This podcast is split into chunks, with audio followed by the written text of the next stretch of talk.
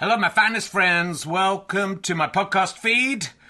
Powered by ACAST Plus. Here's the joke from my son. What did the bum say to the other bum? That's a bummer. You know, not for everyone. Uh, so, uh, look, thanks to everyone who's come to see the previews of Can I Have My Ball Back? It's been going really, really well, and uh, really pleased with how the show's turning out. It's officially on tour now from Wednesday. I'll be at the Leicester Square Theatre. A couple of tickets left. Lots of press coming to that one. It'd be lovely to sell out, but there are a few other London gigs not selling as well. So if you're going to come to London, maybe look up those other London gigs. And then this week I'll be in St Albans on Thursday, Gloucester on Friday, Chorley on Saturday, which is sold out. You can join the waiting list. And Glasgow on Sunday, two shows. I think the earlier show is sold out. Check, check with the venue, but the later show has some availability. Come along if you can. If you enjoy these podcasts and like them being free, then the great way to pay me back is to buy a ticket to a show or buy a download or a book from gofasterstripe.com. But you could just keep listening for free as well. That pays me back also. So, you know, no no pressure. But I'd love to see you there. If you just know me from the podcast and don't know me as a stand up, I'm pretty good as a stand up. It's a good show. I think you're going to enjoy it. It's only made about seven men faint so far. So, you know, are you brave enough to take the challenge? Let's sit back, relax, and enjoy whichever podcast you're listening to now.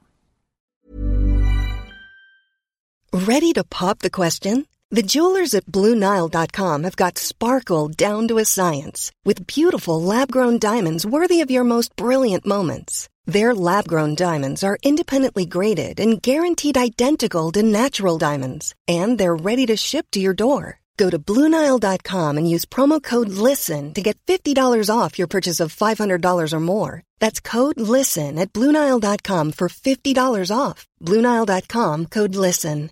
This is Paige, the co-host of Giggly Squad, and I want to tell you about a company that I've been loving, Olive and June. Olive and June gives you everything that you need for a salon quality manicure in one box. And if you break it down, it really comes out to $2 a manicure, which is absolutely insane. It's also so easy to get salon worthy nails at home with Olive and June. The difference between how your nails used to look when you did them yourself and now with the Mani system is a complete game changer. The best thing about Olive and June too is it's a quick dry. Dries in about one minute, lasts for five days, and full coverage in up to one to two coats. Visit oliveandjune.com slash perfectmani20 for 20% off your first system. That's oliveandjune.com slash perfectmani20 for 20% off your first system. Hi there, welcome to another RHLSTP, remotely recorded, this one with Mark Watson. Now, mild apology, the sound recording on this one is not up to our usual high standards, which is because Mark Watson is a fucking idiot, and even though the one thing we told him to do was not turn off his laptop at the end, he did that. We have a uh, thing that uploads the audio to the cloud so we can get crisp audio from both sides, but he fucked it up because he's a wanker. What can I say? But it was a lovely interview, and I think you'll enjoy it nonetheless. Uh, we're doing these on Wednesdays on my Twitch channel, twitch.tv slash rkherring, usually at 8 o'clock. Um, we were going to do one with Bill Burr last Wednesday, but uh, he had to reschedule. Uh, I'll let you know as soon as that one goes up. That should be worth watching. And uh, we'll be we'll keep on trying to come up with fantastic guests for you during this difficult time. We have quite a few in the bag. Um, and hopefully we'll be back in theatres soon. But it's nice for people who can't get to the theatres to watch them live, so we might very well carry on doing these even once the theatres are reopened. Who knows? Uh, if you want to support us, you can support us in a myriad of ways. Uh, you can subscribe on Twitch. You can do that if you're with Amazon Prime at no cost to yourself. So if you're an Amazon Prime member, if you look in the YouTube videos, there's a video explaining how you do it. Do it on a browser, not on an app.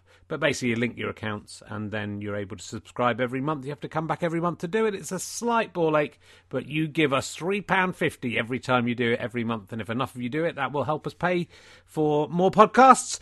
Or you, if you want to get something in return and you want to pay actual money, why not become a badger at gofasterstripe.com slash badges. Uh, you can pay £3 a month, £5 a month a £10 a month, whatever you want a month. You get a different coloured badge if you pay a bit more. Here's the uh, golden badge. Uh, you get a cool little membership pack. You get to secret codes, uh, additional emergency questions, little badge, a little Richie hair in there, uh, and um, you get advance warning of the guests. You get entered in a draw. You get ad-free podcasts. All sorts of lovely stuff for you if you want to go to gofasterstripe.com slash badges. You can also buy wonderful trump cards at Go Faster Stripe, which will help make more podcasts. You can buy wonderful emergency questions books at Go Faster Stripe, which will help us make more podcasts. You can get downloads of my stand-up shows at Go Faster Stripe, which will give some money to me and Chris Evans, not that one. Do what you will, my fine friends. But do keep watching the Twitch channel, uh, Stone Clearing, Snooker, uh, occasional director's commentaries, and I'm I want to try once I've written my book to expand it and try some different stuff as well. So uh, please support that if you can, even if it's just by viewing. Everything will remain free because let the rich pay, let the poor enjoy for free. Please only feel uh, you have to make any donations if you can afford it. Uh, if you can afford it, you don't have to even give anything. It's still free, but it's up to you and your conscience and how you feel about enjoying all this stuff for naught pence. Um, hoping to be back soon doing lots of other stuff, but uh, I'm enjoying doing this bits and pieces. There's some great podcasts coming up. But let's sit back, relax, and listen and watch a slightly buzzy and Daleki. Mark Watson. It's improvise. He's improvising it all. It's improvisation, my dear Mark Watson. Hello, how are we doing? Welcome to uh, my beautiful attic. Um, my children's paintings on the wall there. Welcome to another episode of Richard Herring's Lockdown Sexual Tension podcast. Um, just there's always a bit of sexual tension between me and the guests on these podcasts as we uh, FaceTime each other using our video cameras. Uh, my guest today is in bed. It could get very sexy, is all I'm saying could be a good time. Oh, my mic's drifted onto shot there. At least look at that. There's nothing sexier than that. Uh, thank you very much for all being here. We've got oh 363 viewers already. Welcome. Uh, hello everyone in the chat room. Uh, if you're listening on the podcast in the future, I hope it's all right there. We're we're surviving most of us so far. Uh, but I was uh, talking to the old lady who drives a mobility scooter around the field where I do my stone clearing this morning. She calls it RHLSTP, so I don't know if that's going to catch on. That might catch on. Um, so what's been going on? Not a lot has been going on because um, we're in lockdown. Um, I've been uh, my favourite time hour of the day. I work for a day and then I look after the kids for a day. In the middle of the day, twelve thirty to one thirty, whoever's been working looks after the kids for an hour, and that is my favourite hour of whichever day it is. Because if you're working, an hour with the kids is great, and if you're not working and you're looking after the kids, an hour away from the kids is even better. So it's that's twelve thirty to one thirty is my beautiful time. Uh, the I spent a sunny day drawing uh, chalk outlines around the shadows of my children uh, on Tuesday, and uh, it was sort of beautiful and poignant. You know, this moment catching time, but also echoes of Hiroshima and Nagasaki as well, where everyone was turned into a shadow. So it was sort of a poignant moment, uh, full of terror, but somehow beautiful. Um, I am sort of slightly uh, going mad. Uh, I know that's a weird thing to say when I play snooker against myself and move stones around a field. Uh, but I had a dream last night in which I was in and watching a James Bond film that got incredibly psychologically violent. James Bond was cutting people's tendons. It went on for a long time.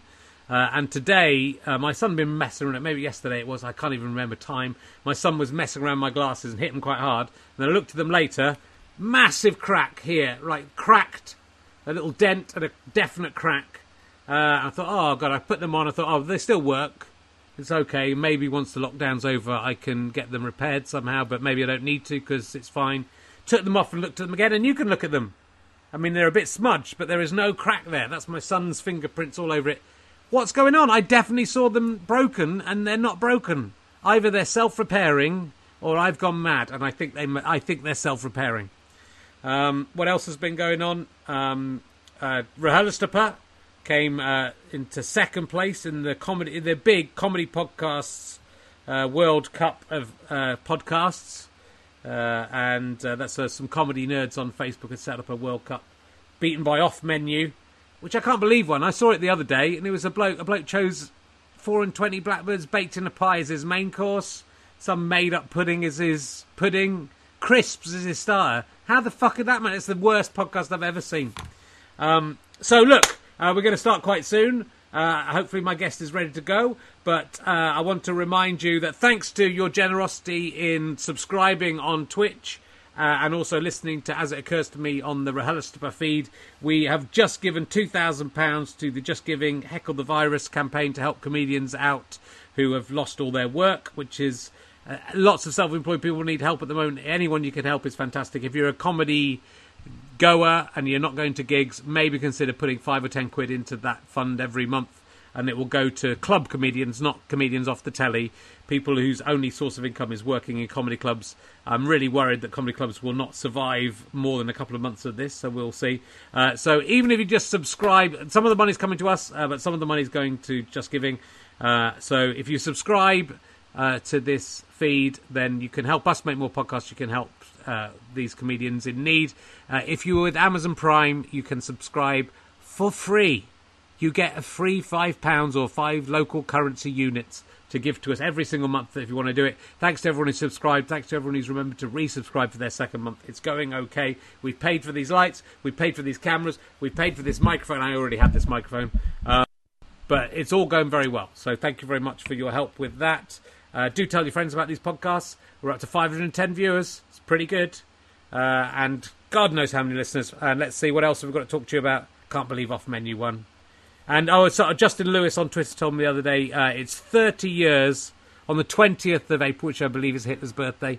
Uh, it's 30 years since the Lee and Herring had their first sketch on the seminal uh, radio show, Radio 4 show, Weekending. So uh, my professional writing career has been going for 30 years. I think that was probably the first job I ever got paid for for writing. Um, and uh, it's good to know we're still going. We did a sketch about potatoes in Lithuania. Uh, tonight, I've had a couple of glasses of wine. I'm going to just delivered because I was so sick of my bad whiskey. Look at that, whiskey fans.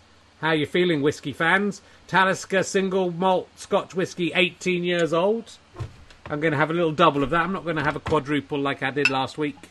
Um, the uh, lockdown has somewhat inhibited my not drinking phrase, uh, and is the worst thing to drink. But let's let's give it. They haven't sponsored me, but if Talisker want to send me a case of uh, they could send me the thirty-year-old if they want to. I couldn't. I couldn't afford that.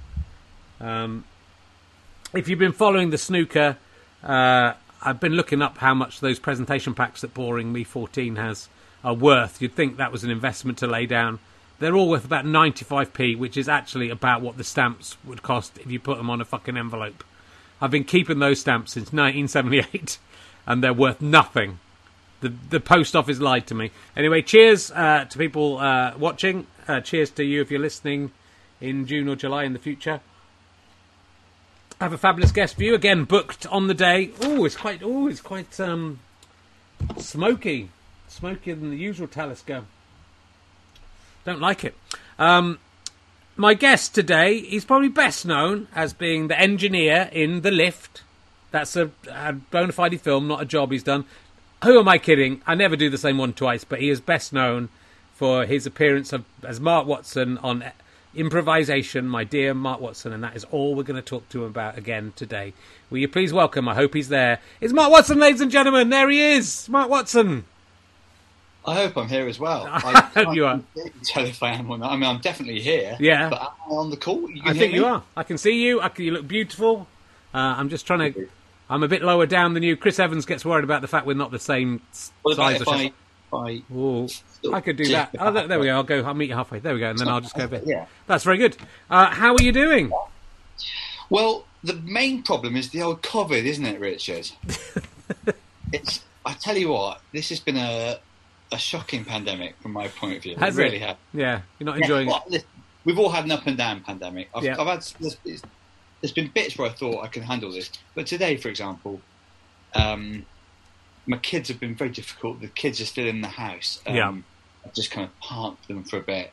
Once you get past eight o'clock and your kids already aren't in bed and you're doing a popular podcast, you sort of just have to hold your hands up and say, "This, this is fucked now." um, I reckon about two in every three days of this pandemic, I've thought, "All right, this is all right. Yeah. We can do this." Perhaps if anything, I'm more creatively stimulated because we, we all want to find solutions. To, and then one in every three days, you think, ah, this is awful, actually. And yeah. today was started off as a good one, but then with all due respect to the kids, once the kids come into the equation, it be, see my thing is the kids don't live with me, Yeah. um, with their mums, but she's only down the road, so uh, I've got a similar situation to you. But my thing is I have to take them for part of every day. yeah. Uh, typically, I get up very early so that I can uh, make the most of the bit of the day where it's fine, Yeah. and then and then the bit where they're with me through no fault of theirs really is not so much fine as wine, and I have a very large glass of wine here. That's good. Well, I wish that I'd broken up from my wife because then, unfortunately, if anything, the uh, pandemic is bringing us closer together than they ever were. but it would Oh, be nice. It would be nice to just have half a day where you just don't have to do anything with the kids at all, and then you get half a day where you have to do everything with the kids. I would settle for that. It's just like the the middle ground. No help from anyone. Um, you know, I, my mother-in-law would usually come round for a day a week and give us a, some kind of respite. of the old COVID, yeah, can't, old she's not allowed isn't round. She's not allowed round. So it's He's not um, around. And the thing, like, to do you justice, you, you didn't know that it was a good idea to break up with your wife because you, like everyone, didn't know the old pandemic was coming, did you? If I'd known, what I would ideally have done is just broken up with her at the start of the pandemic and then got back together with her at the end of the pandemic. That would have been perfect for me because I love her and everything, Yeah. and I want to be with her. I mean, I, But- I don't know if she feels the same, but I would like to have had more time to myself. I Um, think the dream is normal life, relationship, pandemic, maybe solo. But who knows? I'm, I'm, I'm kind of, I am sort of enjoying. I live in the countryside. I'm kind of enjoying it. I get to draw, draw Nagasaki death marks around my kids. I'm enjoying that. Uh, I. Yeah, Um, where is it? Um, Hertfordshire, that sort Yeah, we're near Hitchin in Hertfordshire. It's uh, idyllic. I can clear can see- stones from a field. Look at those beams. I mean, you've got some. I've got beams. there. Got a beautiful That old is a- house. That is a venerable attic. That's a house that's been lived in for a while. It is. It's uh, 1700. It was uh, originally built in. It's an old house. I wish we'd gone for a bigger garden than we did. We went for a house rather than a garden. There is still a garden though, so I'm not complaining. But it's not. It would be good if it was uh, far enough to just send the kids running down right to the end of it. And Again, not your Took them half fault because when you, when you were weighing up that house versus Yep. garden equation, you probably didn't think, well, what would be the situation in which we would most crave outside space? It would be if there was, for example, an enormous global pandemic. Yeah. And once more, we didn't expect it. No one was looking out for that. We've got a, sort of we've got a garden, yeah, um, but it's the same problem. I, I I would have prioritised it much more if I'd known that it would soon be impossible to leave the house. So uh, let's uh, let's let's we'll go, we'll come back to it. I'm sure we'll come back to the pandemic. Um, and Oh, it's very hard to it's very hard to sort of leave the old pando out of conversation. It is. long. the people listening to this as a podcast will be a couple of months into the future. So it's kind of if there are any people by that stage, uh, the people watching us are watching us live. So we were playing to two audiences. One of which is Riley going, "Ah, the poor fool! They had no idea what was to come." And I, I usually do this in the podcast, and every time I do it, the people then at the time go, "You said that ironic thing," and it's doubly ironic because it's twenty times as bad. Uh, so Yeah. hopefully something else will have, have gone wrong. Uh, I but like to believe there will still be people in, say, July Yeah. to download this. It, you know, but I hope there are given. some. It's not given. I hope there are some. Luckily, my fan base is a, is very young, healthy, fit people. Me too. The good thing about being a middle-aged male comedian is you know your fan base can definitely ride out a pandemic. Last week, I got a bit scared and thought I'd better lose some weight and get fit because it's hitting men in their fifties who are a little bit overweight. And then this week, I went, ah, you know, not sure I Well, can be bothered. So difficult, to, difficult to be motivated uh, about your health Yeah. when business is going on, isn't it? yeah, it is. It is difficult, but we're going to be okay. So look, um, So, look, let's let's not dwell on the bloody pandemic. That's, we can do. We can talk about anything we want to talk about, and we will do. Um, I want to talk about all sorts of things. Let's talk about being the engineer in the lift. I didn't talk about that to you last time you were on. I don't think that's uh, one of your one of your two acting roles on IMDb. Is it you or is it a different Mark Watson? You were No, the voice it- of an engineer in, in the lift.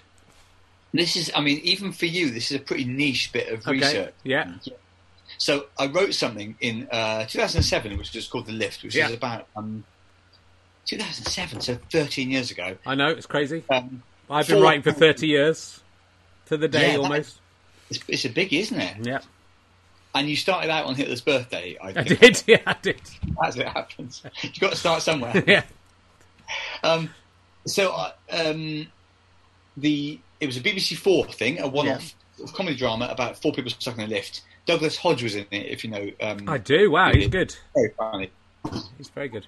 Um, and there was a bit where um, the uh, it was, I can't remember it very well, but it was something like the lift got fixed, and an engineer says something like, "All right, just um, stay patient, and we'll get you out of there in ten minutes." And having written the thing, that was uh, that line was given to me. I think because I was actually there when they were recording it, and no one else was available to. Um, Okay. But I didn't know that that was among my. Um, Yeah, it's right in there. Two, you've only got two acting credits. I'm surprised you've only got two acting credits, but you have what's only. the-. I can look for I you. can't think. Can't I mean, I, should. I should probably know. Should probably know. Had, it's not been a stellar acting career. No, a lot of comedians are, um, you'll know, Yeah, a lot of comedians are people who basically wanted to be actors and Yeah. they've used comedy as a stealth way of becoming an actor. yeah, it doesn't work for me. So they've got loads of acting credits. Me, I never had the slightest idea that I could be an actor. I, I, I'm not doing this as a, a gateway. This is all I've got. Well, that's I good. Pure comedy is what it's about. I would love to do some acting, but actually, I've just been in a short film called The Lockdown, in which is about people being locked down and talking to camera. Where I had to play a man. It was a bit similar to myself, although he was a single man. Someone complained that he was wearing a wedding ring because uh, I was wearing my wedding ring, but I then replied to them that uh, I'm 52 years old. Come on, I've been married before. Maybe my wife died and I haven't taken the ring off, but I'm still single. For sure. I mean, I was um, I was wearing my wedding ring for two or three years after my marriage ended because Right. I could not, in all fairness, get it off my finger. it had, if you wear a wedding ring for long enough, over time it um, Yeah, expands or your finger shrinks or whatever. And uh, the thing was like an absolute clamp. And of course, it was uh, to a more imaginative person perfectly possible to see it as a sort of metaphor yes, um, because I couldn't get. Eventually, I had to go to a jeweler's and say, um, "Will you cut the ring off my finger, Wow. And it, fa- I I thought it would be a really demeaning request, but the guy just sort of rolled his eyes as if he had about ten of these a day. Even Before I'd finished the sentence, he'd clocked me as a divorcee and started to get the cutters ready. It's surprising. I, I feel like, I mean, I've never been a jeweler's until then, but it, it's turned out that um, even though you think of a jeweler's as a place where you romantically buy something for your loved one, yeah. they also do quite a good side hustle as a place where you can cut a ring off someone that's made a Yeah. series of bad decisions. Yeah, that's the thing. It's because it represents the eternity of uh, love, doesn't it? The circle. But Exactly. but if someone's got a saw, then that's that goes out the window, doesn't it? They've got a proper saw to cut it out. But you're right. The whole point of the ring is that it, yeah, is an uh, analogy for the eternity of love under God's and it, it, by extension the kingdom of heaven and stuff like that. Yeah, And um, if you've broken up with your wife, it is a bit tricky to swallow the fact that you uh, accidentally subverted that symbolism. But that was the situation, Yeah. and I was really grateful that the guy cut it off with minimal fuss. Well, I look forward to that moment in my my own life. I think I'm going to get I'm going to get through. I'm going to get through my life. I mean, it's sort of not fair because I got married very late. this is the thing. I got married very early. Yeah. I absolutely no um, disrespect to my uh, ex-wife at all, but I think both of us probably didn't quite know what we were doing. Whereas you married, what this side of forty? You must yeah, have I was uh, I was well into. I mean, I've, I've been married for eight years. So I was uh, 45 or something like that. 44, 45. I think, yeah, because obviously I, I always have a reasonable handle on how old you are because every ten years you do a show Yeah. um, so, oh frig, I'm fifty. You're about two or three years north of that. Yeah, I'm basically. 53 this year. Yeah, and I- you're, but you're coming up to 40. You're you're nearly 40, are you? Or are you I 40 have already? come up to forty. I've turned forty in February. Right. Okay. And um, it's weird because that is so recent, and yet it's February, middle of February, about Yeah. two months and one week ago, and the uh, the the situation in China was in the news, so it wasn't as if we were ignorant of it, but nonetheless, I had a party, people sort of congregated in a basement, many of them hugged each other, and I remember the general vibe of like, I've heard about this Chinese thing, but I assume we're fine, and um, just because of the timing of it, I now look back on it and think, as recently as nine weeks ago, I Yeah, was celebrating my birthday, thinking I'm 40, I'm enjoying my life, everything is good. Here are all my friends. We're all touching each other's faces indiscriminately, and it, all of it, it, it's almost as if that birthday was a sort of symbolic marker of like, right, your life is going well. Enjoy your birthday, but also you should be aware this is the last time that all this stuff will ever happen. Yeah. Well, again, I I do it every year I, as almost as a joke. I say I think this year's going to be good, but this year was feeling very good for me. It was feeling like this is the year everything's just gonna just turn over. Had a nice TV thing, couple of TV things coming up. Had some nice, well-paid gigs coming up. And I, I, uh, a lot of us saw 2020 as quite a promising looking yeah, year. I was really- there's tons of ones in there. the only good thing that's happening until today, Mark, talking to you, was uh, I booked Michael Palin for RHLSTP on the 6th of January, and I just thought, this is my life is complete. If that had gone, he was the first guest and the first one, and then every single other one was cancelled after that.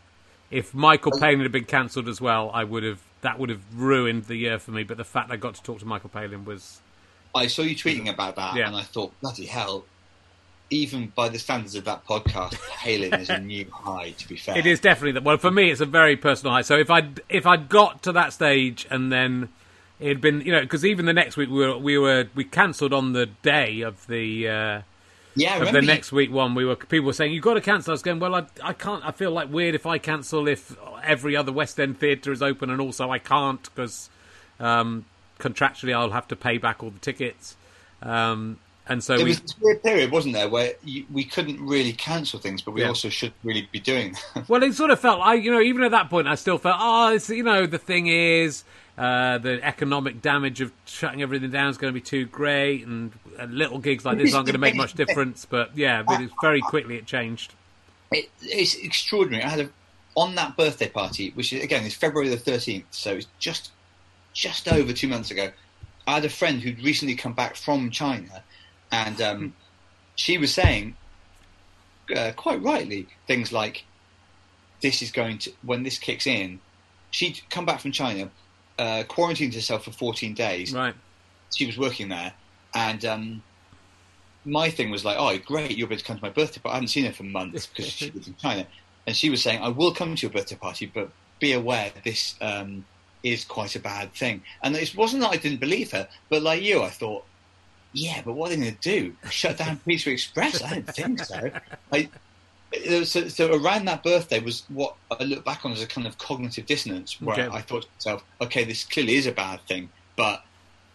are you really telling me that all of our way of life will be sidelined indefinitely? I don't think I can picture that. And I continue to not be able to picture it Yeah. until we were meant to go to Australia. Um, on by we, I mean me and my me and my girlfriend on um, the something like the fifteenth of March, I think, Right. and um, I was meant to do the Melbourne Festival, basically six weeks in Australia, and until the thirteenth of March, it wasn't actually cancelled. Right. So I had this week where I was planning for a trip to Australia, um, with all of that involved, packing all of it, uh, uh, while simultaneously monitoring the news, thinking this could. And again, my main thing was like, well, it appears this won't happen, but I refuse to believe that is a thing because if they cancelled the Melbourne Festival, that would mean we were in the worst situation that humanity had faced in my lifetime, and I don't believe that is going to happen. Yeah. That's the thing.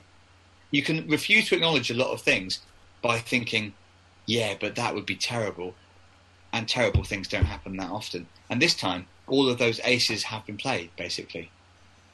Yeah.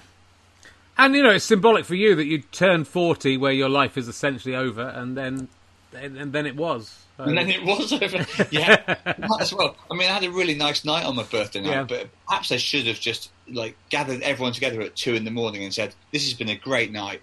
I'm really happy with my life," and then shot myself. and so, and no one at the time would have understood. No. But then six weeks on, I would have thought, right, he'd appreciated that his life had reached an apex. We might be back. We might. We might be okay. We might get back. We- I had a 40th birthday party, but not a 50th. I didn't do anything for my 50th birthday. So the 40th birthday, I think, is the last one that you can. I think these 10 years that you're about to experience, if you get through alive, which you should do as a 40 year old, um, you know, it's it's a weird it's a weird journey from like you definitely have a 40th birthday, but I'm not sure you have a 50th birthday, big 50th This birthday. actually. Since we're um, we're at the stage of our lives where I've always looked at you, your sort of your Edinburgh career, your comedy career. You've always been about ten odd years ahead of me. So um, I've always admired you and everything. So I might as well heed your advice here. How do you think what does change between forty and fifty? I think it's. I think it's. See, I, I was in forty was a good year for me. I, I met. Well, I'd already met my wife, but I sort of met my wife the second time when I was forty, and uh, and got together with my wife, and it so that changed my life in a lot of ways. I think, which is obviously just a personal thing that happened to me, but I think it's. I was really enjoying. I think it's a golden time, especially for a man thirty-five to maybe forty-four. I think you're. Okay, 44. you're I think you're. So you've got a little while left. I think you're kind of fit. Nothing's really massively going wrong, and uh, you're sort of the the king of whatever domain you have created for yourself and then from 45 onwards, it's a slow, proper slide down. As a, you know, when I, the 40 show, I did a joke about feeling you've re- reached the top of your hill, and then it's a slide down to death. Uh, but Yeah. I think it's you know you actually get. Th- I think as a man, and this you know it's slightly a personal thing, but I think you get about 35, and you you're probably at the top of the hill, and the hill's like a table mountain. It's pretty flat, and then There's and little then you- of a plateau before. The, yeah, and then down, and then it's down. Um, I mean, there's lots to recommend. You know, my life is a bit different because I've done everything so late. So having kids late is both good and bad, but it's it gives me something to push onwards and carry on for. Because I'd like to see them grow up a little bit. Career-wise, I wouldn't say that you appear to have slowed down the past few years. Have you felt things are different? Or Um, I know. I think for me, it's sort of again. I hit at forty. I kind of hit a point. Weirdly, I started podcasting the same uh, month as I uh, started dating my wife. right. Uh, and so I can, I can. So it's Yeah, easy for me to work out how long the relationship is because I just work out how long I've been podcasting, and then I can, then I can work out. to get experience with your life and your career Yeah. when you're forty. So, and I think the podcasting thing made a massive difference, right? I think if I hadn't started podcasting, you know, something else might have happened. But it's that it's a difficult period in. I mean, you know, you know this as well because your your career is you've you've always been very uh, prodigious and created lots of different things. But there was a definitely a period almost at the same time as for me. I think like around 2010, I felt like oh oh, things are things are picking up. This is going to be okay. And then you know, and then tastes change, and you're in and out of favour a little bit, and it's up and down a bit. Uh, and then I think when you get to forty, as a uh, less so as a man, but also as a man, uh, then it can be like, oh well, you know, we're looking at the we're looking at the twenty and thirty year olds and what they're going to do. So I think for me, just to decide again, I think with you, it's not a problem because you've always been very self motivated and created your own stuff. Um, we'll talk about. I know you've got some stuff coming up. Yeah, Uh, but um, but yeah, I think it's. I think it was. I think it. I think I, to be able to take control of everything I was doing and just go fuck it. I can't be bothered with waiting around for people to come to me. Um, and then they did come to me a bit, but but also I also knew that I could carry on. Uh, so to have that Yeah, autonomy yeah. was made a massive difference. But I don't think that's to do with my age. I think that's just to do with the way the dice, the the chips fell for me or whatever. things did change as well. Just in comedy, Hmm. doing your own thing became much more of a thing, I suppose, in the Yeah. past ten years or so. Um, it is interesting though because obviously you look to people who are ahead of you in the uh, in life's path and think, and I would be pretty happy with being where you are. I reckon at fifty three. I think most people should be, and that's what. But I also think as you get older, you just have a more you you have a more reasonable way of looking at what you should be attaining. So at Yeah. 25, I wanted to be Michael Palin or Rik Mayall or whatever. You know, I wanted to be Yeah, that level, and I'm sort of glad. I mean, it was never going to happen, but I'm sort of glad it didn't happen as well. But I think as you get older, just think, Christ, you know, if I could be Michael Palin in terms of working on my career, or someone like Barry Cryer, uh, and or Tim Brooke Taylor, who we just lost, someone like th- those guys who just constantly had stuff to do and were creative sure. and were Yeah. interesting. You know, that's actually much more of a, a success than that that pinnacle. That you know, it's some people get the pinnacle and stay up there, but not very many, and a lot of and, and it's very difficult to cope. And I never, I personally never had that massive. Here's your massive thing. You're a huge star. I was always like, oh, this is nearly happening. This is nearly happening. Oh, it hasn't happened. Oh, it hasn't happened. Uh, but still have worked for 30 years pretty constantly. So yeah, I'm very Yeah, happy. it's not bad, is it? Really? No, no. I mean, yeah, it's interesting. I think probably, um, as you say, I had a period about around just just around the age of thirty where I thought I um, it wasn't even that I thought I was about to become an enormous star. It was more that I felt that was what I ought to be aspiring to, because a lot of my contemporaries, like Russell Howard, McIntyre, Yeah. uh, I suppose Jason Manford, um, in the baldest possible terms, a lot of them became more famous uh, than me and richer. And um, but if I look at the careers of those people, and I like all those guys, it's not about. Um, there's no disrespect to them, but like even if I could have done what McIntyre has done, I wouldn't. There's no world in which I could be the sort of Mister Saturday Night. No, or- and you yeah, it, it's just that you, you do tend to peg your ambitions against what uh, similar people have done. Of course, and, of course, yeah. You know, um, it's taken me years to stop comparing myself to people like Russell, who are on a completely different trajectory. Really, Yeah, and it's you know, and Um, it's a, and it's as you say, it's also can be very restrictive into in terms of what you're allowed to do. So like, when I did hit Yeah. the moustache, Hitler comes up again. I'm not obsessed with him, uh, but. You know, if I'd be, if I'd been more successful, and weirdly it came at a time where I suddenly was getting panel shows again and had to go on panel shows with the Yeah. moustache. But if I'd been more successful, someone would have gone, "Oh no, mate, uh, don't do that," because you know we've got your whatever, we've got the Saturday night TV or whatever to think about, and that audience. And so, creatively speaking, it's it's great just to be able to to do whatever you want to do. But it's yeah, it's it's. I think it's being able to carry on. Uh, and the, if you're creative, I mean, lots of comedians are creative, and lots of comedians are creative, and then go into a position where they're less creative, and lots of comedians then decide, oh, I'd rather I'd rather be create creating stuff than necessarily be. I think there's no opportunities now. When in the '90s, when I was on TV, you could be on TV doing your comedy, and now the chances of doing that are minimal. You've got to write a sitcom or you've got to do a panel show, and there's no opportunity to do like you a like a big sketch show. No. So so you can't Yeah. do stand you know you can't do stand up on anything more than a little. Here's your little segment. So um, true. When I look yeah. at people like Russell Howard or Romesh, I suppose most of the time they're doing their stuff on TV. They're still doing it in a reasonably constrained format. Yeah. Like Russell is traveling the world with his mum or whatever, or Romesh is. I mean, and this is again not to do down these people who I have a lot of time for, but I suppose what I'm saying is. The idea that if you got more famous, you'd be able to do whatever you wanted is still an illusion, isn't it? It's Yeah, yeah. always an illusion yeah. and um, probably quite a dangerous illusion because you start looking at um, people like that and thinking, why haven't I done that?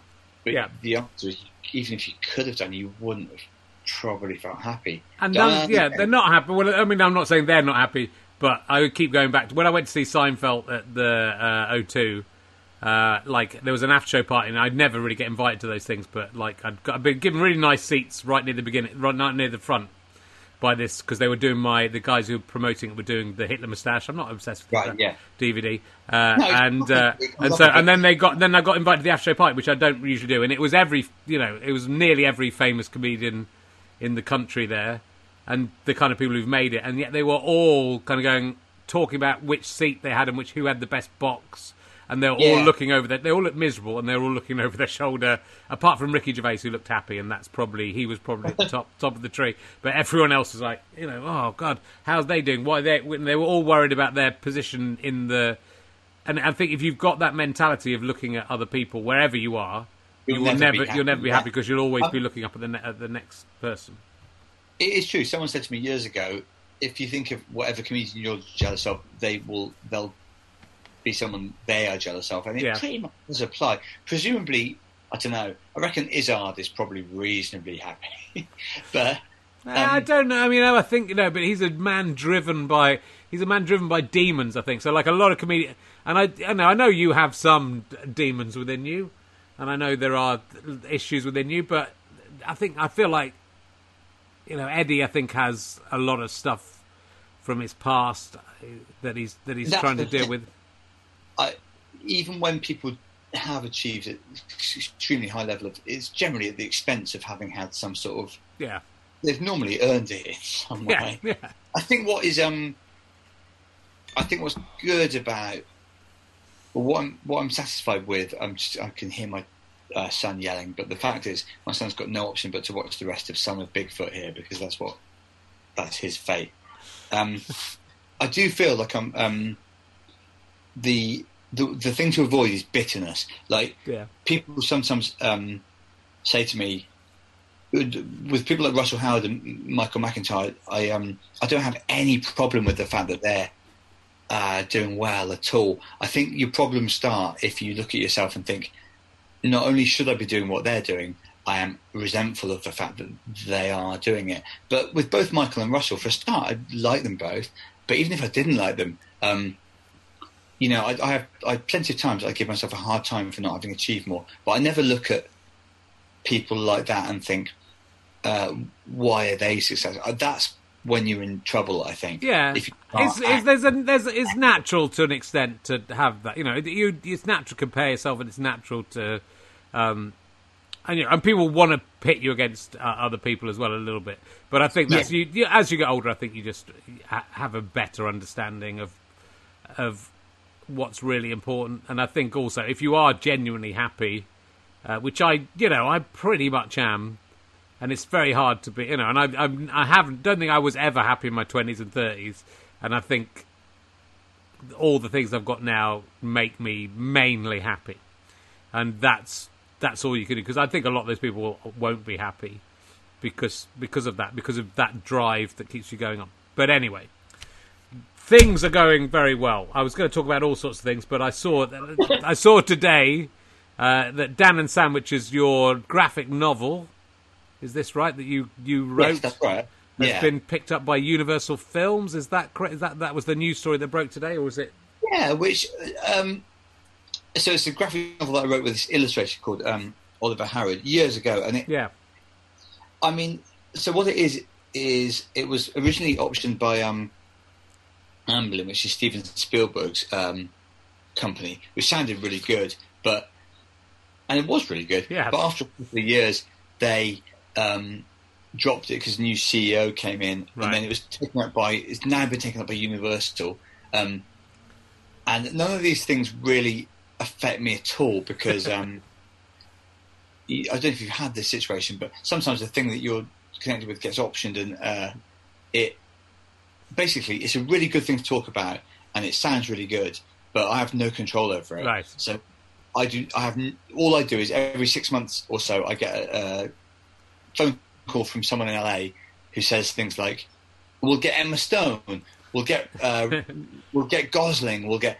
but and then it goes cold for a bit, and I sort of quite like it. Yeah. If I had to make it into a film, I find that quite stressful. But as it is, I'm kind of just very tangentially um, connected to this world where, I mean, it has been optioned. It could be a movie, but my and I've only ever been to LA twice, but my impression of Hollywood is just that these projects just keep happening, and almost everyone is insane and almost none of it.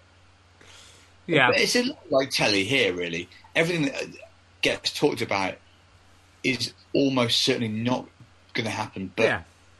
At least while something is in development, you can say, "Oh yeah, my um, my thing is, and it is genuinely in development. The, the novel is optioned by them. So what's but, the what's the premise of the the premise is that the the the, guy the couple and the the guy dies. Is this the is have I got this yeah, right? Yeah, the, actually the girl the woman died. The they woman run a restaurant and she dies um, tragically young. And the, the, gist of it is he can see her again um, once a year at Halloween when when traditionally the you know the dead come alive. Yeah. Um, and do that for a while But then he meets someone else, and the the basic um, the uh, the premise rests on this idea that if he gets together with someone else, then he can't see her once a year anymore, kind of thing. So the the, um, the book is about uh, should you if if there is a perfect person, should you always cling to that, or is it possible to move on?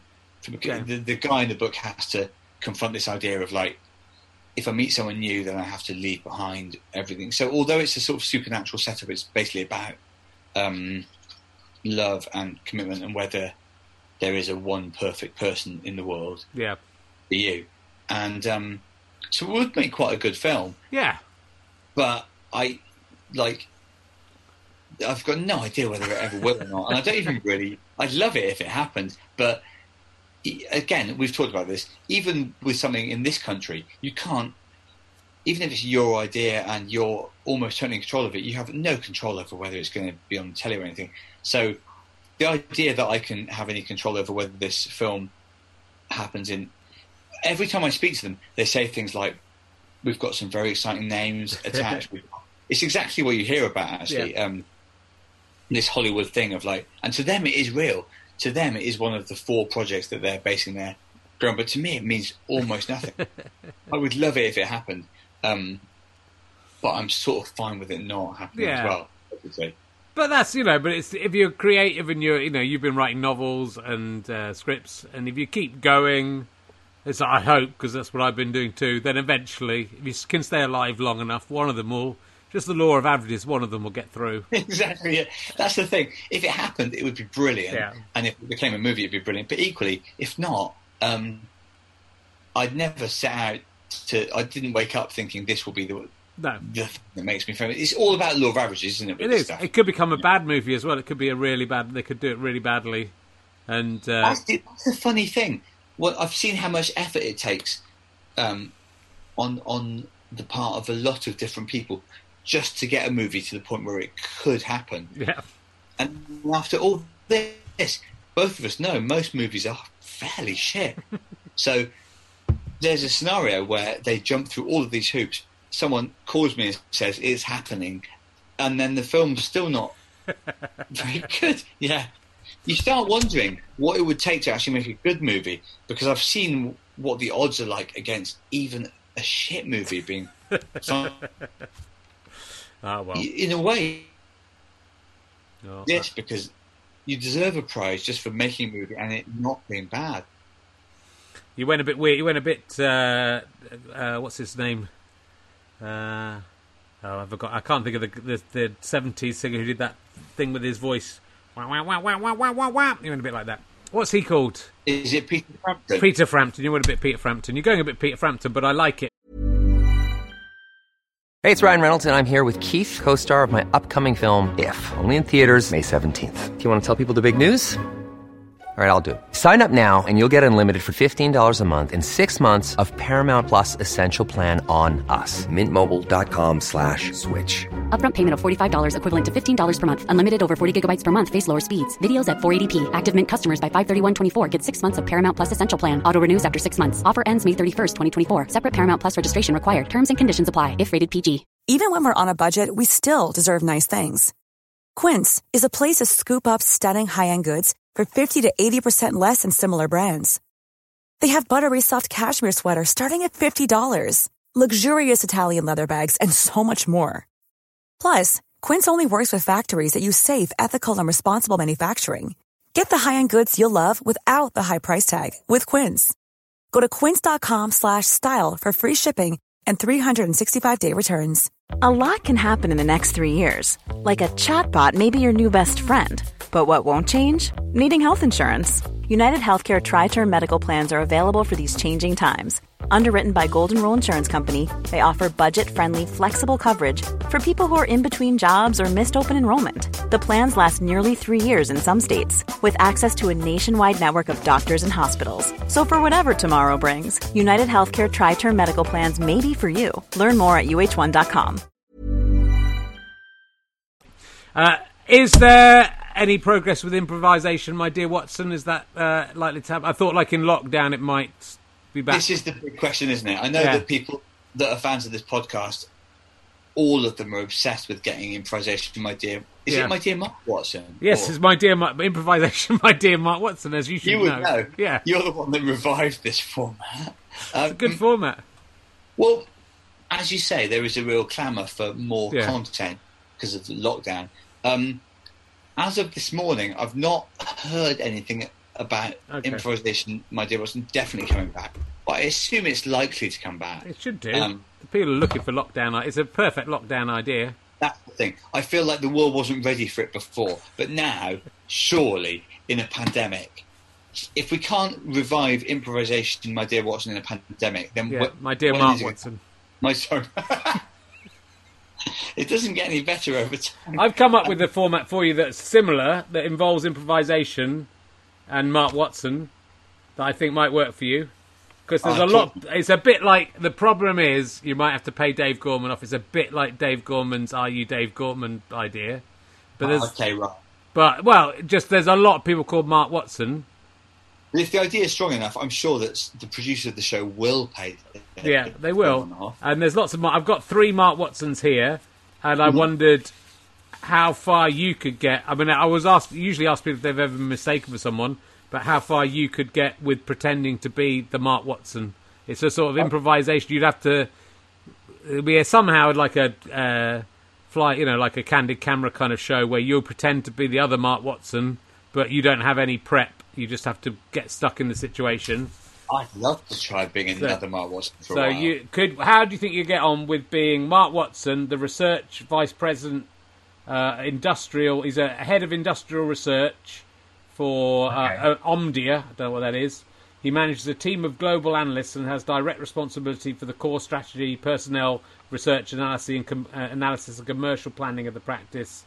He oversees an extensive research portfolio that covers manufacturing technology and so on. He's been doing it since 2005. A, have you ever been mistaken for that Mark Watson in real life? Oh, have you, have you, you've gone, you've frozen. No, you're okay. And B, good. And B, could you, how, how do you think you get on with pretending to be that Mark Watson if you were, it had to improv- you have to improvise it? I'd say those Mark Watsons are quite distinct from me. and Yeah. my- uh, well, rather that Mark Watson. I feel like you've got three, haven't you? I think I've got three. Let's have a look. I've I definitely got two. that- I've got. I reckon that is that, that sounds like a tough Mark Watson for Okay. me to inhabit. I'd rather roll the dice and take on. Okay, uh, I'll give you this, Mark Watson. You might have a better chance. You might know this. You might have been mistaken for this, Mark Watson. Are you still there? You're freezing on my screen. I'm hoping you're still going. Um, I'm still here as far as I'm concerned. Good. Uh, Dr. Mark Watson, head of major floras at the uh, Royal Horticultural Gardens in Edinburgh. A, have you ever been mistaken for him? There he is, if you want to see him at home. And I'll show you the first. This is the first Mark Watson. So I should have shown you. There he is. Uh, this is him. I've I've seen shows at the uh, in Edinburgh at the, at the botanical The gardens. Gardens. Yeah, it's lovely there. Yeah. Uh, so he specialises in the floristics of Himalayan countries and China. So do I. He collaborates Do with scientists worldwide, has led botanical exhibitions expeditions to other temperate regions. Do you, do you think you could pretend to be him? I, oh, I mean, he sounds like he has quite a fun life. Yeah. I, I don't know how long I could sustain it for, but I wouldn't mind posing as a botanist who goes all around the world. Yeah. Okay. I, um, I reckon if I have to be an alternative Mark Watson, that sounds Yeah. like not a bad sell. Yeah. Yeah. So it could be I mean- called improvisation. Are you Mark Watson? It could be called that. It's quite a long way away from the original pun, but you know, it makes more sense. It is, but to remind us all, the original pun didn't necessarily land with the commissioners itself. Well, I hope it'll come back. I think they'll be desperate, and you could. Uh, Let's just go back to the classic improvisation, my dear Watson. You could be sitting in on there in that bed in your spare room, drinking wine, and then you could say to other comedians, "Hey, you go out and improvise a scene where you're in a tobacconist," and then uh, Isy Suttie or whoever, Rufus Hound. I'm imagining this is the cast. I think I've got some of them right. Could go ahead and do it. What do you think? Um, it sounds like a goer to me. Yeah. Good. Listen, the world. I think we learned this from the third pod uh, that I was on, Yeah. and we're certainly learning it again here. The world needs an improvisation show based around Mark Watson. Yeah, So this it's is that, 'cause how of- we do it. It's about how we realise it. Because improvisation sounds like elementary. That's why it has to happen. And you're next, Mark Watson, and that's like Doctor Watson, and that's why I think this has to happen. It's a joke that it hasn't already happened when you think how much elementary sounds like improvisation. when you think about that, and It's- Mark it's- Watson sounds like Doctor Watson even it's, more. It's, the se- like it's the more you talk, the more furious I am that it hasn't already happened. Yeah, because Well- it's quite obviously meant to be. We'll see. Okay, I'm going to ask you an emergency question Ah, yes. Now, because we haven't had many of these. These are some new ones. Uh, over the last few months, I have watched every episode of How I Met Your Mother. Uh, what is the most degrading thing you've done to yourself for no apparent reason? I don't like How I Met Your Mother, and I've watched the whole lot, and it's not good. I didn't like it from the start, and I didn't like it by the end. oh really? Yeah, Uh, I haven't watched it, but no, it's bad. I, I, that I like that because um, there are so many shows that I'm behind with. If someone tells me that one of them is not worth bothering with, I'm Well, delighted. it's, to it's so bad it is worth bothering with, and it's so it's really recent, and it feels like something from the 1980s. Uh, yeah, and so it's worth watching for that. How um, uh, Met Your Mother is in in quite substantial territory of shows that I feel like I'm not gonna catch up with. Okay. so There's a lot of it. It's really I'm not even it was it took me every time my wife went out of the house, which was more in the old days, it would be more difficult now. I would watch How I Met Your Mother. I never did my wife didn't want to watch it. She was correct to not want to watch it. And every time she went out for an hour or two, I'd watch five or six episodes of How I Met Your Mother in a row until I got through all I think 90 to 100 episodes maybe.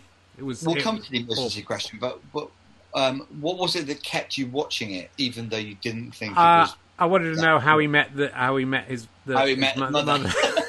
that's what So that's what got me in. I thought they might answer it like in episode six, and thought, well, maybe in episode ten. They can't stretch this out to episode fifteen, but they did. They got me by that because it wasn't really about that. It was about people. So the answer is if you if you give a sitcom a title which is basically a, a, a premise Yeah. to be solved or a question to be answered, Yeah. you can hook someone Yeah. for maybe around a hundred episodes, even if they're not that into it. and once, but once you're to fifty, you go. I've got to watch the rest now. I've got to find out how Yeah, this this so. fucking shit went down.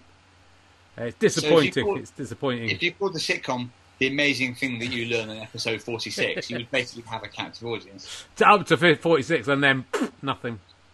Now But- the question was, how have you demeaned yourself? What's the most degrading thing you've done to yourself for no apparent reason?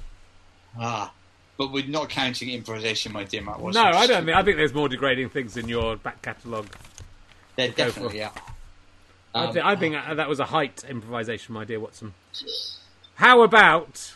Well, I might be able to answer for you. How about uh, Celebrity Island with Bear Grylls? Was that a humiliating I moment, mean, or was that, was a? sort of degrading because I was um, didn't have a, any food or drink, Yeah. um, or a toilet, or and was having panic attacks the whole time because it was lightning strikes. But to be honest, I don't think that fits the criterion of for no reason because I firstly paid to do that, and secondly did appear on the TV. Yeah. I, I think I'm trying to think of things which I've done, and I'm sure there are plenty of them which have been degrading, Yeah. but weren't even rewarded in any way.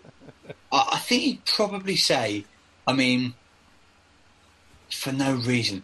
Most of the things I've done degrading were, at least had some sort of financial uh, Yeah, recompense. I didn't get anything. For, I didn't get anything for do, for watching this show. I got nothing. But mind you, I mean, I suppose with kids there's a lot of degrading situations, but again, you don't feel as if it's for nothing because you convince yourself that you're investing in their um, futures in some way. Actually, in a way, I think this is going back a bit, but at school we had to do swimming badges, Yeah. and I had to swim 100 meters to get a certificate um, and a badge, and because the way it used to be done, the other kids would stand at the side of the pool and sort of clap as you went along. And because I was known to be a shit swimmer, there was a real atmosphere of like, look at this prick swimming 100 meters. We've already done it. And it wasn't quite for nothing because you got a badge to sew onto your swimming trunks. But when I think about how humiliating it was to swim this 100 meters and what the material game was, which was a badge, and even when you got the badge in assembly, Yeah. everyone looked at the other like, remember when we swam 100 meters? What a dick. It took him three weeks. So I think probably I ended up, I left school with about six or seven swimming badges, Yeah. and each one of those was earned at the cost of significant uh, personal degradation, and none of them gave me any respect. So maybe it's that. I think it is that. That's a good answer. That's a very good answer. I'm glad. It's got- not really a reward, is it? None No. of my swimming badges have helped me in, in adult life. Well, unless you still have them and uh, they're sewed to a shirt that you still wear. They'll be they'll be somewhere. I've not worn them out. Even the hundred meter badge, I've not worn out in public for some years now because it's surprising how little people respect that. And uh, look, let's talk about before I forget to talk about it because I've drunk too much whiskey. Um, let's talk about uh, your. You're doing another of your marathon efforts. I mean, you're well known for these marathon shows, but there's Uh, another yeah. one coming up. Twenty four hour show, um, Yeah. which is the sort of thing that I do do, but I'd more or less stopped doing it. But then because of the pandemic, you think, well, everyone's in their house anyway, aren't they? so we might as well. Yeah, I'm doing it next Friday until 9 p.m. on Friday until 9 p.m. on Saturday. Is Okay. the idea. Cool. Um, and it'll be me basically just. It'll be like this, but for 24 hours. Yeah. I mean, I think we could we could push this to 24 hours. What have we done? We've done 51 had to. minutes. I reckon we could do another t- uh, 23 hours and How nine many people are still watching though? Do, can you 806, see- 806 viewers in, according to my most recent update. So, 800. Mm, yeah. So more people than began. If Yeah. anything, we've gained viewers. and this will be this will be about three or four thousand people over the course of the people dipping in and out a little bit of these things. that's not bad, is it? But that's So pretty good. If I could get numbers anywhere near that, basically it will be the 24 hour show will be like a feature length version of this Yeah. with rolling cast of comics, but it will all have the same atmosphere as this, i.e., let's just hope for the best. Yeah. Some of it will be me doing what you call comedy. A lot of it will be me crossing to other comedians and chatting to them. Yeah. Some of it will be, but the idea is to raise some money, but also to um, do a, a long comedy thing, Yeah. which makes us all because, of course, that was the weekend that Machynlleth Festival was meant to be. Yes. Yeah. and, and Melbourne Festival was cancelled. Basically, all the festivals are gone. All of the um, get-togethers for comedians have gone, and um, you miss that professionally, but you also miss the feeling of everyone being together in one place. Yeah. Yeah. It's it is a it's a weird thing, and I know like Edinburgh's going to be uh, gone to the, or pretty much gone, and uh, yeah, I mean, Mel- I mean Melbourne's such a kick in the teeth. I think for certainly any uh, Europe-based acts because you know all that you get to go to Melbourne, and then suddenly you don't get to go to Melbourne. There's quite a few people out there anyway. I think when they have had to come home. Certainly the New Zealand festivals. Are you still there? Have I lost you? Oh no! Look, he's frozen. He's frozen in time. Ah, have we lost Mark Watson? This this can't happen. I'm hoping Chris Evans is furiously paddling underwater trying to get this back on. Here he is. Here's Chris Evans. How you doing, Chris? Hello. Oh, we're back. Hey, Mark. Are you there? I had a terrible minute there where you you just start talking about Edinburgh, and then you just went. I just sort of- disappeared, and that's how the coronavirus works. I just did that as a little, a little play for was- you to make you understand how quickly someone can go.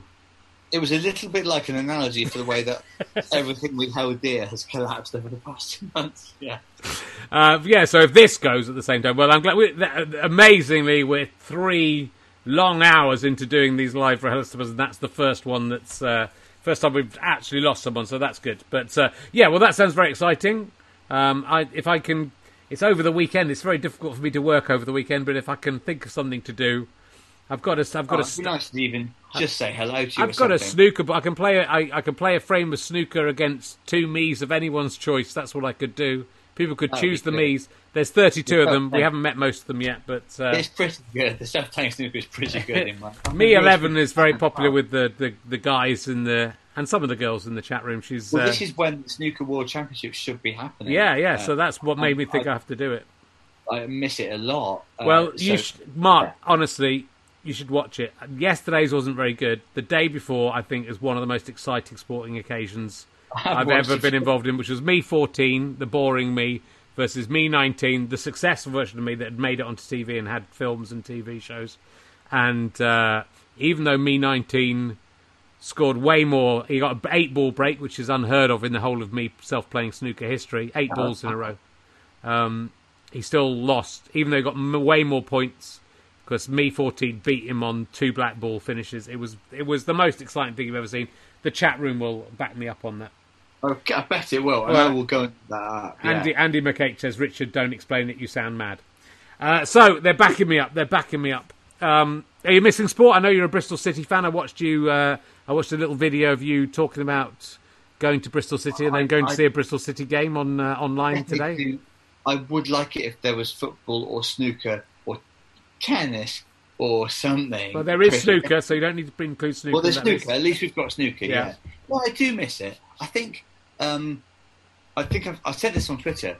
Um, there's been a lot of re-screening of famous sports matches and stuff like that, like you know, famous England games and all the rest of it. And I haven't got involved with that at all because, um, you know, what I like about sport is you don't know who's going to win and stuff like that. And um, Is that that's that's kind of when I try to describe it to people, and I have um, plenty of friends who don't like sport, and um, but they do like something like say Game of Thrones, and I'll say to them, well, it's almost the same thing. You, you, like when you when you watch Game of Thrones, you're sort of excited to see what's going to happen, and Yeah. that's how I am with football. If you um, it's a bit different for you because you always know it'll be two one. you among all people are uniquely equipped to understand. That's um, what, that's how football what- works, as I understand. what's it. about to happen. Yeah, and that's the thing. I think um, it's not just it's not just that I miss football itself because you can still watch old games and stuff. I miss the um, the culture of waking up on a Saturday morning and thinking these are today's matches. I wonder what will happen. I wonder who will win. I mean, I'm not that into sport, but I still do miss it. And I support York City, and it's quite uh, the national leagues today, as we speak, have just all been definitely suspended. Yeah. and then they have to make a decision. Like York are top of the National League North. They've played So- two more goals than uh, two more games than Kings Lynn, but there's definitely two teams in that division who, if you're just going to say two of the teams are going to go up, those are the two teams. But will they say that? And is that fair? It's really tricky, isn't it? Yeah. I'd like to see. It would be fair for them to go up, but you, you can't because the season was nearly over. Yeah. We were three quarters of the way through, and um, but yeah, that's the thing. It's not just I don't just miss the games. I miss the this sort of um, the general culture of it. I think, and even if you don't like sport, it's the same with a lot of things. It's not you don't just miss stand-up comedy because you can still watch that online you miss going to a club and having a drink and being with your mates and stuff. I think that's what's difficult. We Yeah. can replicate a lot of stuff um, online, but it's very difficult to replace the feeling of just, um, yeah, t- for want of a better phrase, doing stuff. Like when you used to go to a football match, it wouldn't just be the match. You'd meet with your friends at lunchtime, maybe go for a pint, go to all those things that you know only temporarily, but they have been withdrawn Yeah. from us. As, Yeah, it'll it'll come. You know, it's going to be weird because it'll come back, and uh, it may never be exactly the same, but it probably will be pretty quickly, more or less the same. Uh, when it when it finally is over, whatever that may be. But it's a it's a weird position to find, and it's not been. You know, we're a month in to lockdown now, pretty much exactly the day, I'd say, aren't we? So Yeah, yeah, yeah, It's the second. So yeah, basically, yeah. Um, and there'll probably be another month, and then we just we don't know beyond that. I mean, I don't feel it's too harsh for a month. No, I think if, it, if, if another month, fine. Another couple of months, fine. You just want to see um, a world beyond it, don't Yeah. you? Yeah, You want to be told, okay, if you do this for long enough, there'll be a return to some sort of normality. It's Yeah. the not knowing that is strange. I think. but if you support Bristol City or York City, it's probably better that the games aren't going ahead, isn't it? It's yeah, better. we would it's, never going to better go up. it's better for everyone, really, just to imagine what might have happened. You know, Um, like perhaps I always knew that we weren't going to go up to the Premier League, but I, didn't, I don't think I needed the point to be made by a global pandemic suspending all sporting activities worldwide. I would have just I would have taken ninth place after that. So anyway, look, where, where can we see your new? Where's it going to be on your new 24-hour marathon? I should I say that. it's uh, the same place as this, basically Twitch. Okay, cool. This, this is Twitch, This it? is Twitch. Well, we're on Twitch as we speak. Yes. In the So I- future, we'll um, be elsewhere. I believe I'm. Oh, let's not worry about the future. Okay. I'm streaming it on Twitch and YouTube as well, I think, and stuff Mm-hmm. like that. And basically, it'll be just me talking and um, doing this sort of thing for absolutely ages. And it's on. so Friday the first, next Friday to next uh, Saturday. It'll be a similar setup to this Twitch, and people can interact.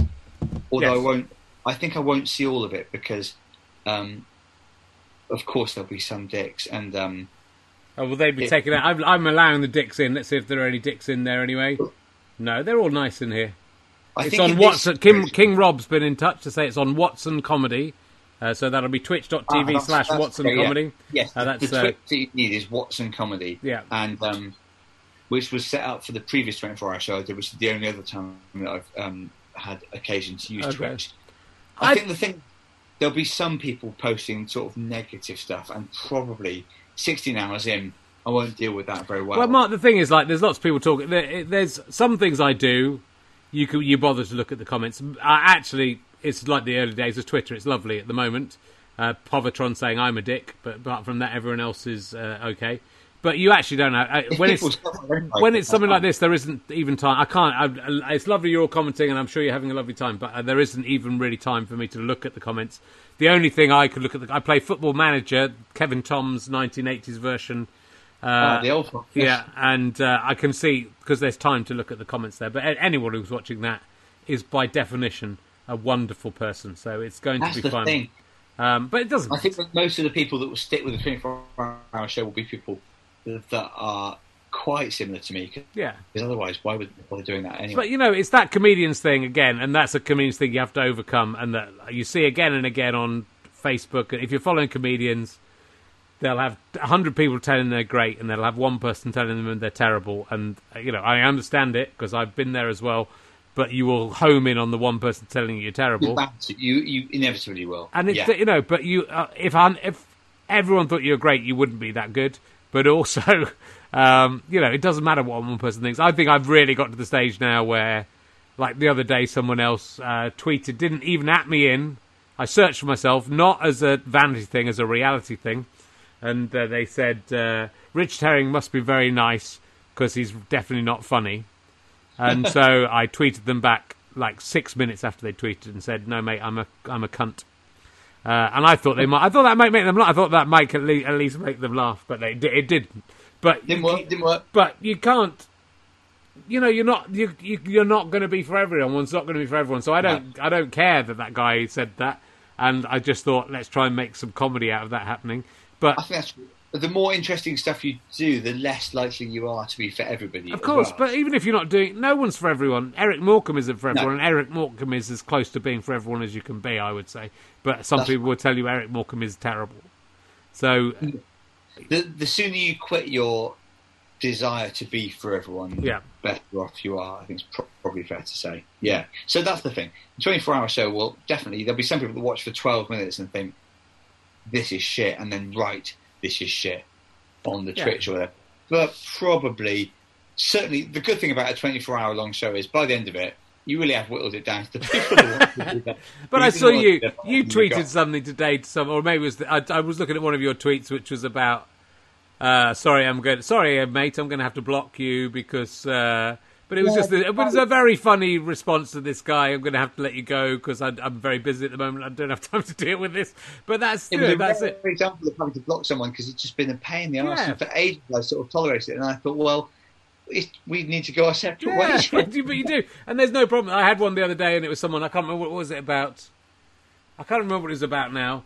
Um, but it was. It turned out to be. Oh, I think he was just saying. It was saying. Um, he tw- he atted me in to this one at least and he said uh, something along the lines of, I, "I like the podcast, but the host is very annoying. It's, you know, he's the worst thing about it." Ah. And you kind of go, "Well, a uh, that's sort of the shtick, isn't it?" Anyway, so you haven't got it. But then we had a discussion about it, and he said, "Oh, I wish you'd leave the suck your own cock thing alone." I said, "I think I'd, I haven't done that twice in the last five years. I kind of get bored of these things before everyone else." And then he said, "Is this because of Trump?" Is this because of Trump you're saying this? And I said, What? He said, It's because of Trump. And then he said, "My pitch, my my pictures of Trump," and it, he had a picture of what I thought was like the Tiger King guy from the Netflix thing. But yeah, if yeah. you clicked on it, you could see it was Trump's face superimposed on the Tiger King guy. And I just said to him, "Mate, I think we've we've gone as far as this is going to go. This is we're, we're, we're different people, yeah. In a way, is, it isn't about Trump. I don't like particularly like Trump, but it's not. This is nothing to do with Trump. Me, me no, answering your question. Issue is, if you're watching the Richard Herring podcast, saying this would be great if not for Richard Herring, then you, you need to accept that maybe yeah. you're not the audience. I said, you know, there's other podcasts where you will see the same guest with a different person. He there's said he's still. He said he's, there are. There's a lot of them. It's a lot of them. There aren't, there aren't Richard Herring actually. There are. It's terrible. It's a disgusting thing. It's a disgrace. podcast that isn't that hasn't got you on it, then it is. You will find one. Let me ask you some more emergency questions. We can you can go anytime you want, but also equally you can stay for as long as you like, and we can get I'm drunk. Fine. If I go, I have to look after my children. That's again, what so. I was thinking, and me and me too. Well, my kids are, are sleeping well, um, well, so it's all pretty good. Uh, I like this is a this is a question I like uh, that I haven't got written down, but we'll see if I can think of it in my drunken haze. Um, if you were allowed one item or painting or anything from any museum in the art, gal- uh, art art gallery in the world, you're allowed to take it home and it's yours. All the art galleries and museums in the world say, We like Mark Watson. We've all agreed he can have one thing from any museum or art gallery. Oh, what wow. one thing would you say I would like to have that one thing and is own a good question, isn't it? I like it because it says a lot about a person, but also it's quite interesting. Wow. Let me think. I'm.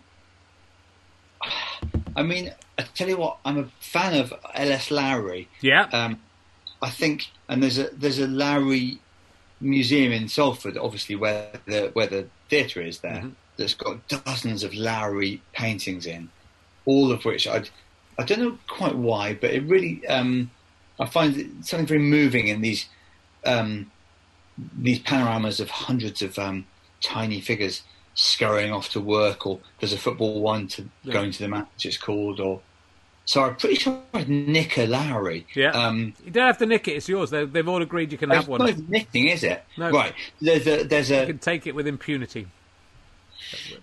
there's a painting called Going to the Match, which is by L.S. Lowry, which is just thousands of people flocking from, um, you know, the mine or the mill to the stadium Yeah. in about, I suppose, the 30s. And to me, it's uh, he speaks about what something to do with what I love about football, which is the way that it unites a community or something. And I don't, I, I assume the original of that is in the Lowry Museum in uh, Salford Yeah. but Man- Manchester. If I could have that, and bearing in mind I'm with impunity, I'd be all over that. Okay, but if not that one, just almost any Lowry that basically, I, I'd, I'd have one of those away. Okay, Yeah, that's good. Even they're just all. Um, each one of them is a real object lesson in just like kind of conveying a. I mean, I'm sure everyone watching knows Lowry, but it's this kind of um, stick stick man, matchstick man, and um, Matchstick men and matchstick cats and dogs. As status quo Sam, yeah. it was And, Brian um, and Brian and Matthew or someone, wasn't it? Brian It wasn't status quo. painted matchstick man and matchstick cats and dogs. Man, I didn't the Barron Knights do a version of it? He painted kids on the corner of the street who were having a snog. There was a there was a diff, there was a Barron Knights yeah. version and the uh, original, I think, before your time. Brian. Brian But and there was, Matthew. there's status quo did do Brian a and Michael. of matchstick man, but Brian and Michael, there you go. That's the So I think if I could have um, a huge early Lowry, that would be really Yeah. nice. Yeah. I was thinking- I'm not stealing it, knowing that this it's yours. has been it's gifted to you. done because of the clause in the emergency Yeah. question. Delighted, yeah. I kind of fantasize about a world where everyone else has gone off in a spaceship. They've left me behind on purpose because they don't like me. I don't mind that. And the whole of the world is yours. Where would you? Which building would you live in if you had the access? If everyone else had gone and you were living alone, is there a building you'd like to live in in uh, in the world? It could be anywhere in the world. That's harder. I'm now just thinking. I'm, I'm still reliving the original question and thinking, should I have gone for a, an original manuscript or something that's in a museum that's worth Well, it's about, like but, but that's what's interesting, Mark. You went for uh, something. I mean, it's not like it's not valuable what you chose, but um, No, you went for something for love rather than like I think Richard Osman went straight in Mona Lisa, just so he could get the cash. He could convert cash convert it, take it to cash converters, bang Mona Lisa. But Yeah, you no, went for no, something. You went for something from the heart. to- but um, it's true. But then there were manuscripts like the original manuscript of Anna Karenina is in the Tolstoy Museum. Yeah. And I, I, in uh, I think St Petersburg. And if I had that, I'd love that. But I'd, that would also be more valuable. So I don't know if I played it right. But listen, th- these are not easy questions. You could have had Rasputin's cock. That's in uh, St. Petersburg as well. If you wanted to go to St. Petersburg, you could have had Rasputin's. It's disputed. Some people think it's a kind of uh, pickle or something, but it could be his actual penis. If you, I mean, if I was going to go to St. Petersburg, that would be what I would take. It's Rasputin's cock. like, this building question. Yeah, I mean, if you could live in any building, you'd Yeah. probably go. Can you have a theme park or something? You could go wherever you I want. I, mean, wa- I tell you where I would like to live, and it's just completely. I would like to live in um, St Pancras Station, the massive uh, hotel that's there. I would like to have Oh, that. As, the Renaissance Hotel. yeah, Yeah, I'd like to have the That's- top floor of that as my house. That's where I'd like to live if I could live anywhere. that'd be something, wouldn't it? Yeah, to live in that place. And, you know, it's very convenient for central London. It's uh, you can also get the Eurostar out to Paris, and uh, there's shops. There's a there's a Marks and Spencers in the station. You can just get your food from, and uh, you can walk into town from Actually, there. I, your own answer is almost perfect. If you could live it there, you'd be so well set up. Yeah, And everyone else had gone as well. everyone else has gone, in so it's you know. I mean, you could you don't have to stay there. You can go to the next place. It, I quite, I would quite like. It. I say, I would you like that? Would you like to be the only human being on Earth, or would you be upset if you're the No? I think I'm quite a gregarious person. Yeah. On the whole, I don't think I would like that. I'd like to have some people that I could text and stuff. But if I did have the option of living alone in that hotel, for example, the hotel you've mentioned in St Pancras, I'd certainly be up for that. Yeah. Yeah. and maybe have some robots that, that waited on you, and also if you need to have sex, you could have sex with them. That's just something that could happen. Yeah, That's, if you that's all. needed to. If you needed to, then you could. Um, how how are you feeling about haircuts in this uh, coronavirus era? Are you, are you, did, you look your hair's looking not all had right. one yet. It's looking all right, but Yeah. in a, in about two to three weeks, it will be untenably long and bushy. Um, People in America seem very upset it. about the haircuts. They're, that's they're protesting about not being able to get haircuts. yeah, some of them march on the White House because their cross their hair is too long. Yeah, Yeah. I think. I think. I mean, you. You've gone metal Mickey in my ears. I don't know if that's uh, for everyone. Is everyone getting a nice, uh, clean? Uh, people are saying "ooh" for now here, biddy, biddy, biddy. I think we, I think we've got a bit uh, metal Mickey. I'm trying to get closer to the microphone in case that helps. Um, It's, I think it's, I think it might be your end. I'm sounding good. it might be right. We can uh, on the podcast we can sort this out probably. As long Of as course we're we can. Yeah. Exterminate Dalek, haha. It's the people in the chat room have gone nuts on uh, robot based. You're you're back. You're back to being Mark Watson. It's okay. Let's carry on. Well, your hair looks pretty good as well. Well, uh, you know, I think it, I keep on going the wrong way because I'm looking at the wrong way around. Um, I think it's going to get to an untenable length. I've been wearing two pairs of glasses, which is now my new trademark. Where's it gone? There we go. So I, I put the because I've only really started wearing um, reading glasses prop all the time recently. So, and I used to have sunglasses to keep my hair out my face. So that's it's my new uh, look. I think this is going to catch on. What do you think? Oh, we've lost Mark again. He's looking at me. Look at him. Oh, oh he's back. He's back. He's moving again. I really like it. Yeah, yeah. thank you. Good. Good. That's nice to know. um, let's. I'm ask you some emergency questions. I've got loads of more things to talk to you about, but I'm going to ask you some emergency questions because some people like these. Not that I'll guy. Not that guy from America. He doesn't like it. I've already asked you if you've ever tried to suck your own cock. It's one of the. You were the, one of the last people I asked. Yeah, I remember. Have you yeah. since then? Have you tried to suck your own cock since then? No, I'm because gonna. if anything, that conversation put me off it. Did it? Okay. Um, what is your? These are for kids. These are emergency questions for kids. What's your favourite type of dinosaur? Ah. Um, I That's a, suppose I'd go for the pterodactyl because Oh, flying yeah. dinosaur is pretty cool, isn't it?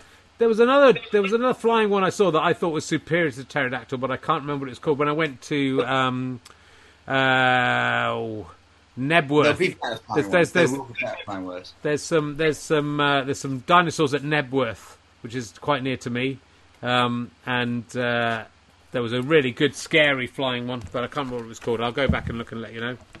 Um, I asked that one last week. Let's see if we can. I asked you about robot having sex with robots last time. Um, Did you? I did. By the way, I probably should go soon because my children still do need to be put to bed. Oh, did they? Okay, well, I'll let you go. I'll ask you uh, a couple more questions. Yeah, I've absolutely. I mean, it's I'm only, I'm only keeping you here for your sake. That's the. Uh, I mean, I, w- I was ready to go a long time ago. I, I wish. I wish. Yeah. Um, oh, well, here's a question that's, that follows on. What's the worst thing that has become entangled in your hair? Ooh. Anything become Um, entangled in there? Sperm, I think, but no, Sperm. no more questions on that. Yeah. Yeah, that is bad. Was it your own sperm, Mark? No, as I say, no more questions on that. Okay. Um, cool. Well, look, it's been lovely to talk to you. Um, Yeah. Let me just check. I've definitely got everything. We didn't This talk about. really. We didn't talk about celebrity storage hunters. We didn't really talk about Bear Grylls. Nah, there's plenty that we could come back to in a third appearance. We can come back anytime. I mean, I might start doing these daily, right? To be honest, they're the most. They're even more popular than me playing myself at snooker, which is unbelievable. Uh, So I've but- got lots to say about um, emergency storage hunters or whatever. Have you? Yeah, I bet. Yeah, I bet. because I um, nearly died doing that. I cra- had a motorcycle crash doing that. But again, we can come on to it. Did can't we? you? Well, you've nearly died in every reality TV show you've done. Yeah, my thing is I quite often nearly die.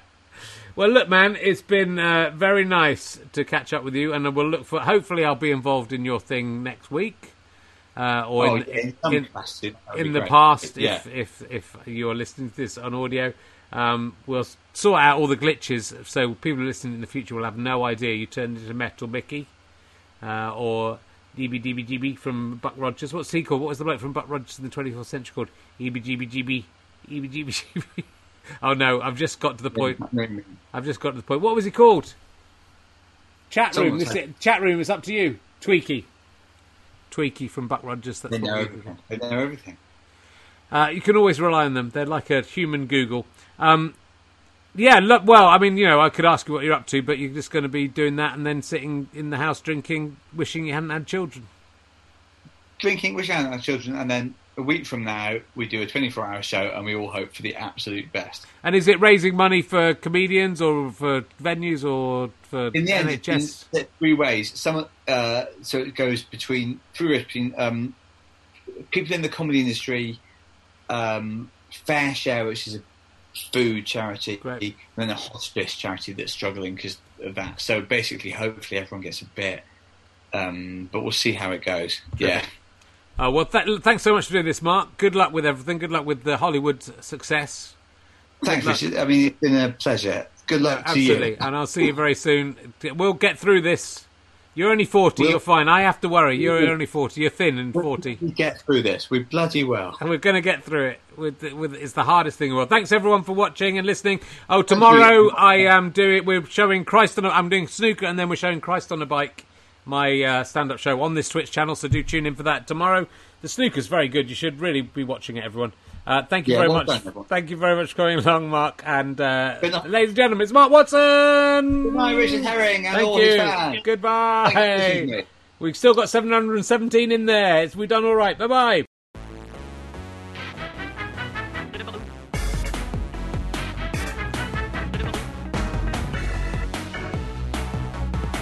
You have been listening to RHLSTP with me, Richard Herring, and my guest, Mark Watson. Thank you to everyone in my house for letting me record this here. Thank you to Pest for providing the music. Massive thanks to the wonderful Chris Evans. Not that one, not the one with uh, Jeffrey Epstein hung around with. The nice one from Wales. He he never gets invited to any parties. You're absolutely fine with him. Uh, he's done sterling work keeping all of this going and keeping the tech working. Uh, thank you to Rob Sedgbeer also similarly for doing the same uh, and uh, helping us out. Uh, I would also like to thank our executive producer. This week is Craig Broadbent. Uh, we call him Craig Bent. We called him Broadbent Craig, like he was broad and he's bent. Not in a homophobic way, just he's askew. Uh, this is a Sky Potato Fuzz and GoFasterStripe.com production. GoFasterStripe.com slash badges if you want to become a monthly badger, get all kinds of extras. And look at twitch.tv slash rkherring. Look at rhlstp.co.uk. Why not? Have a knock yourself out. There's lots of things you can do, and you should do them. Now go away.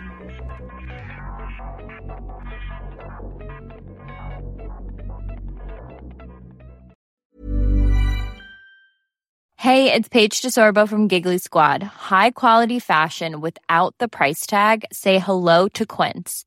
I'm snagging high-end essentials like cozy cashmere sweaters, sleek leather jackets, fine jewelry, and so much more. With Quince being 50 to 80% less than similar brands. And they partner with factories that prioritize safe, ethical, and responsible manufacturing. I love that. Luxury quality within reach. Go to quince.com slash style to get free shipping and 365 day returns on your next order. Quince.com slash style.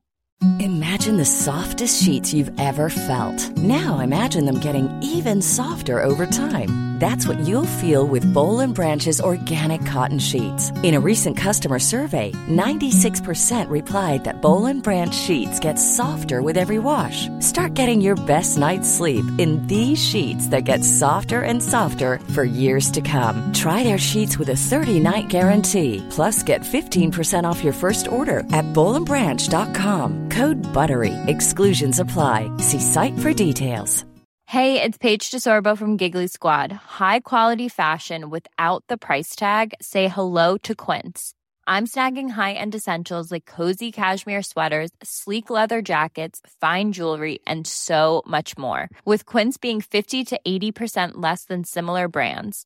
And they partner with factories that prioritize safe, ethical, and responsible manufacturing. I love that. Luxury quality within reach. Go to quince.com slash style to get free shipping and 365 day returns on your next order. Quince.com slash style. Thanks again for listening to the podcast. richardherring.com slash ballback slash tour or richardherring.com slash gigs for all of the information on the tour. GoFasterStripe.com for lots of downloads and books and lots of fun. Thanks for listening. Go and listen to another one. Tell your friends about the show. Tell your friends about the tour. I love you all. I'm out.